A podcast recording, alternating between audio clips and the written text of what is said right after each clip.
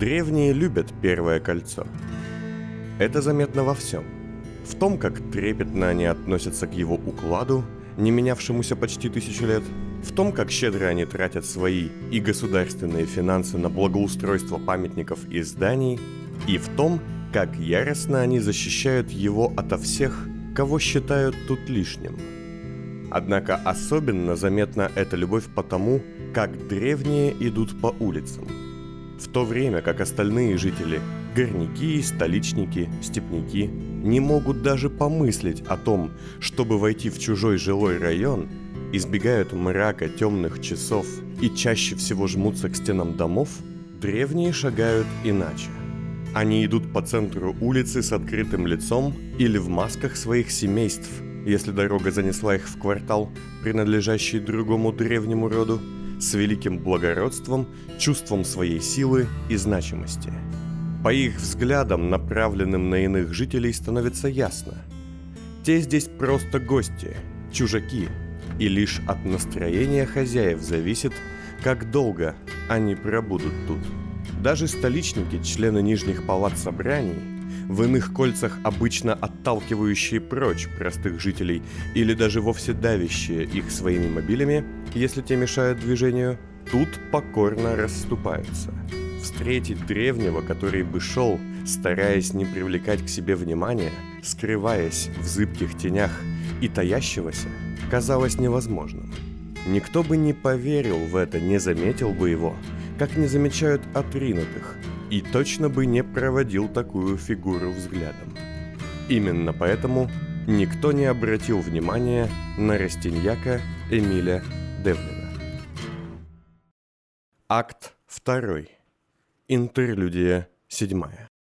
Десять дней после наступления великого праздника – Поместье Девлинов не отличалось огромными размерами, выдающимся архитектурным решением или просто давностью лет. Это было громоздкое, грибоподобное здание в стиле раннего столичного конструктивизма. Мощный лаконичный фасад, глубокий портик с колоннами в виде стилизованных стальных свай, вгрызающихся в землю, серо-зеленый камень и много-много стекла, закрытого, впрочем, стальными ставнями уже не первый год – Причиной такой простоты было то, что Девлины относились к последним именам. Древним родам, получившим свои фамилии и традиции в течение двух сотен лет перед приходом Несменного. Эти семейства считались среди остальных древних семейств из числа первых, старых и новых имен неким промежуточным звеном между настоящими благородными семьями и безродными древними, которых даже сами они не стеснялись называть старыми гражданами. Оттого архитекторам не дозволялось делать для родов последних имен более внушительные или впечатляющие дома, нежели у их старших предшественников. В юности Расти это дико раздражало – Однако сейчас, стоя напротив входа, он был более чем благодарен за то, что из-за архитектурного уродства никто, даже жадная до лишнего пространства строительная комиссия, не прибрала его родовое гнездо к рукам. Однако идти внутрь Расти не спешил. Неподалеку от его поместья стояла группа из 40 человек в неброских одеждах в сопровождении трех исполнителей и экскурсовода полукровки – Туристы? Серьезно? Расти, медленно двигаясь меж колонн небольшого амфитеатра, стоящего перед его домом, приблизился к группе и разглядел номера на груди туристов. Это были учащиеся ГИТИ – небезызвестное поместье Девлинов. Пропищала худощавая женщина с серебристыми волосами в яркой преподавательской одежде Госинститута творческих искусств. Как вы видите, господа студенты, яркий пример промышленного конструктивизма. 127 год до восхождения. Архитекторы Глиц и Жданик – Никакого популярного в прошлом инсектизма или кавернского стиля. Минимум деталей. Все животные элементы заменены на прямые грани и линии, что, разумеется, не вписывается в общий проектный план площади, а оттого делает здание еще более примечательным. В народе его прозвали бункером. К неудовольствию Расти студенты принялись что-то писать в блокнотах. Прозвище это, на первый взгляд, не особо приятное, тем не менее имеет свое основание – Все двери в поместье стальные и герметичные. Окна закрываются с двух сторон стальными противоударными ставнями. К сожалению, внутрь мы попасть не можем, но я могу показать вам ряд фотокарточек. Студенты столпились еще сильнее. А почему не можем? Он же пустой вроде как. И с довольно темной историей. Тут же жил Растиньяк Девлин четвертый. Спросил экскурсовода один из студентов. Пятый. Идиот. Да, всем известно, что господин Растиньяк был связан с некими противовластными действиями, замечен в либерализме и, как следствие, терроризме. Но его наследник, некий Эдгар Девлин, все еще является действующим владельцем здания, и в ведении Комитета памяти Победы его передавать отказался, хотя сам предпочитает жить вдали от родового гнезда. А теперь, если вы посмотрите... А почему Девлин-младший такой высокий получился? Не унимался студент. Мы что, уже не архитектуру изучаем, а физиологию? Не знаю. По одному мнению, он полукровка от женщины-столичницы, по другому просто редкое заболевание, делающее человека выше положенной ему нормы. А сейчас А вернемся... где сам Растиньяк? Его ж так и не поймали, правда? Неизвестно. Но предполагается, что он умер, как и подобает древним, войдя в склеп под своим поместьем. Нас не история интересует. Или, может, вы и факультетом ошиблись? Остальные студенты засмеялись, и любознательный юноша прекратил свои вопросы. Обратите внимание на статую основателя рода, стоящую на ступенях. Студенты обернулись на ржавую фигуру низкого человека с орлиным носом и высоким лбом, держащего в одной руке книгу, а в другой – устройство для бурения земли. Эжен Девлин I. Как вы можете заметить, статуя не выращена из каменного дерева или гриба, как было принято, а отлита из металла. Из-за досадной ошибки сплав не выдержал коррозии, и статуя приобрела любопытный огненно-ржавый оттенок, который, впрочем, пагубно сказался на ее сохранности. Процессия зашагала дальше, А теперь пройдемте дальше. и Расти поглядел на статую предка. Да. Вся история рода. Досадная ошибка. Когда процессия скрылась, Расти все так же незаметно пересек узкую улицу и протиснулся между высоким забором и стеной поместья. Наконец, дойдя до заднего входа, заросшего большими кустами, которые уже давно погибли без ухода, он убедился, что никто на него не смотрит, вытащил из кармана старый, похожий на насекомое сложный ключ и вставил его в середину родового изображения на замке, двух бьющих из горы источников. Замок щелкнул, и дверь открылась.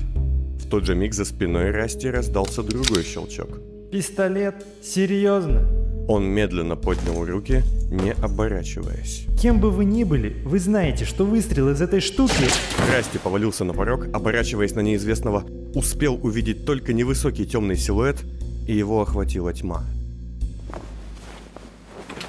Пришел он в себя связанный в большой пустой зале для приема гостей на первом этаже.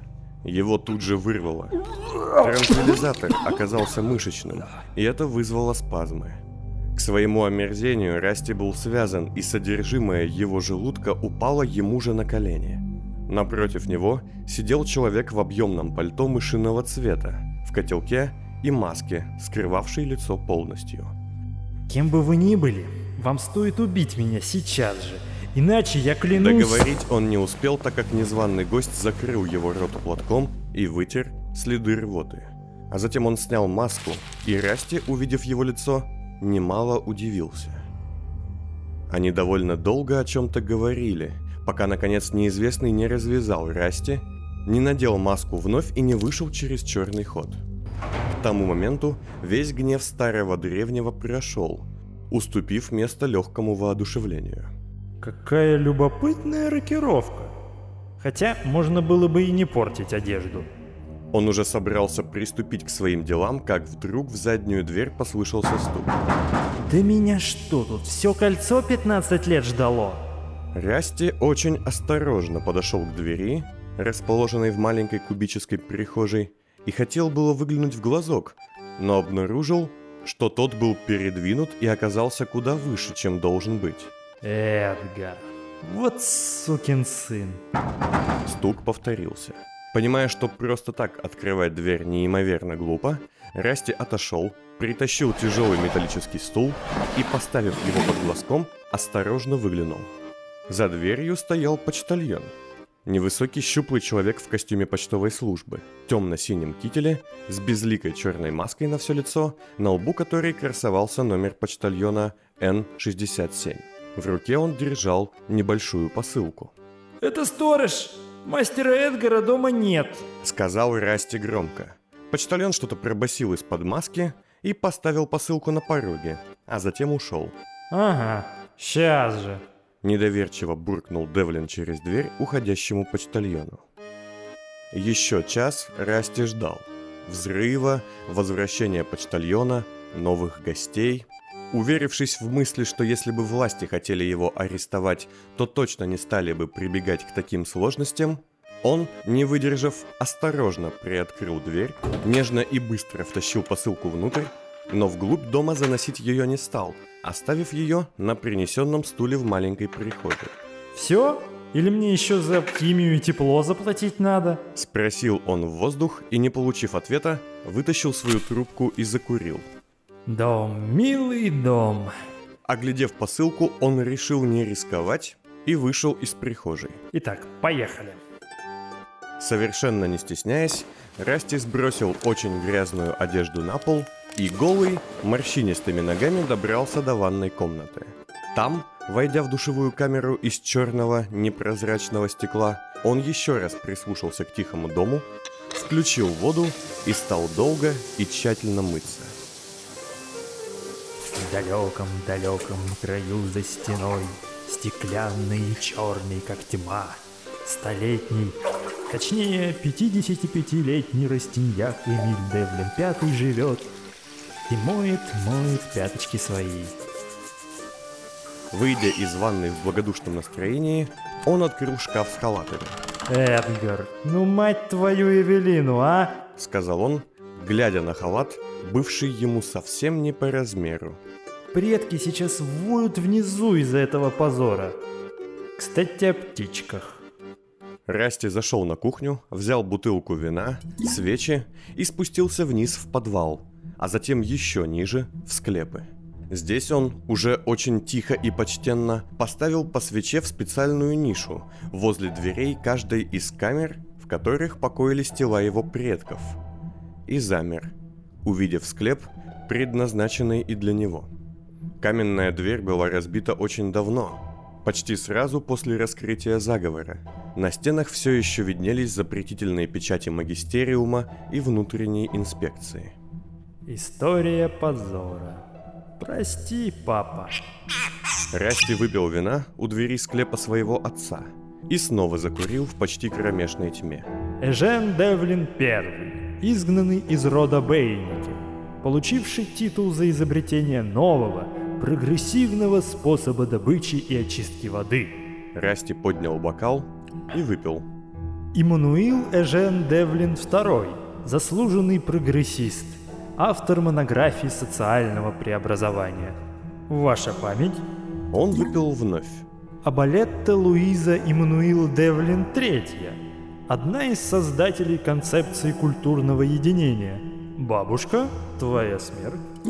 И Расти опять пригубил. Эмиль Анаре Девлин IV, трижды мастер глубокой хирургии, создатель щипцов Девлина, так поспешно забытых. И невероятный тиран. Твой покой, папа. Девлин допил бутылку. И Растиньяк Эмиль Девлин V, создатель дерьмового сына и автор самой скучной из ненаписанных автобиографий. С этими словами он швырнул бутылку в стену своего склепа. Затем встал, подошел и провел по стене рукой. За эту самую стену, которая на самом деле была невероятно искусно сделанной потайной дверью, ведущей в кабинет-лабораторию, ему очень не терпелось попасть. Нет тебе покоя, Расти. Нет и не будет, пока не получишь свое. К вам, ныне мертвым, обращается сын ваш, пока живой. Вы еще будете мной гордиться? Еще не поздно. Старость, как известно, самая лучшая. И он нетрезво зашагал наверх, в комнату управления домом.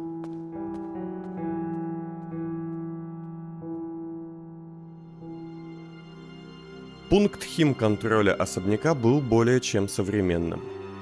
Хромированные панели, аккуратные трубки, рычаги и кнопки. С помощью этого пульта можно было не только управлять базовой инфраструктурой поместья, но и открывать несколько потайных помещений, запускать секретные механизмы, активировать химические процессы и много чего еще.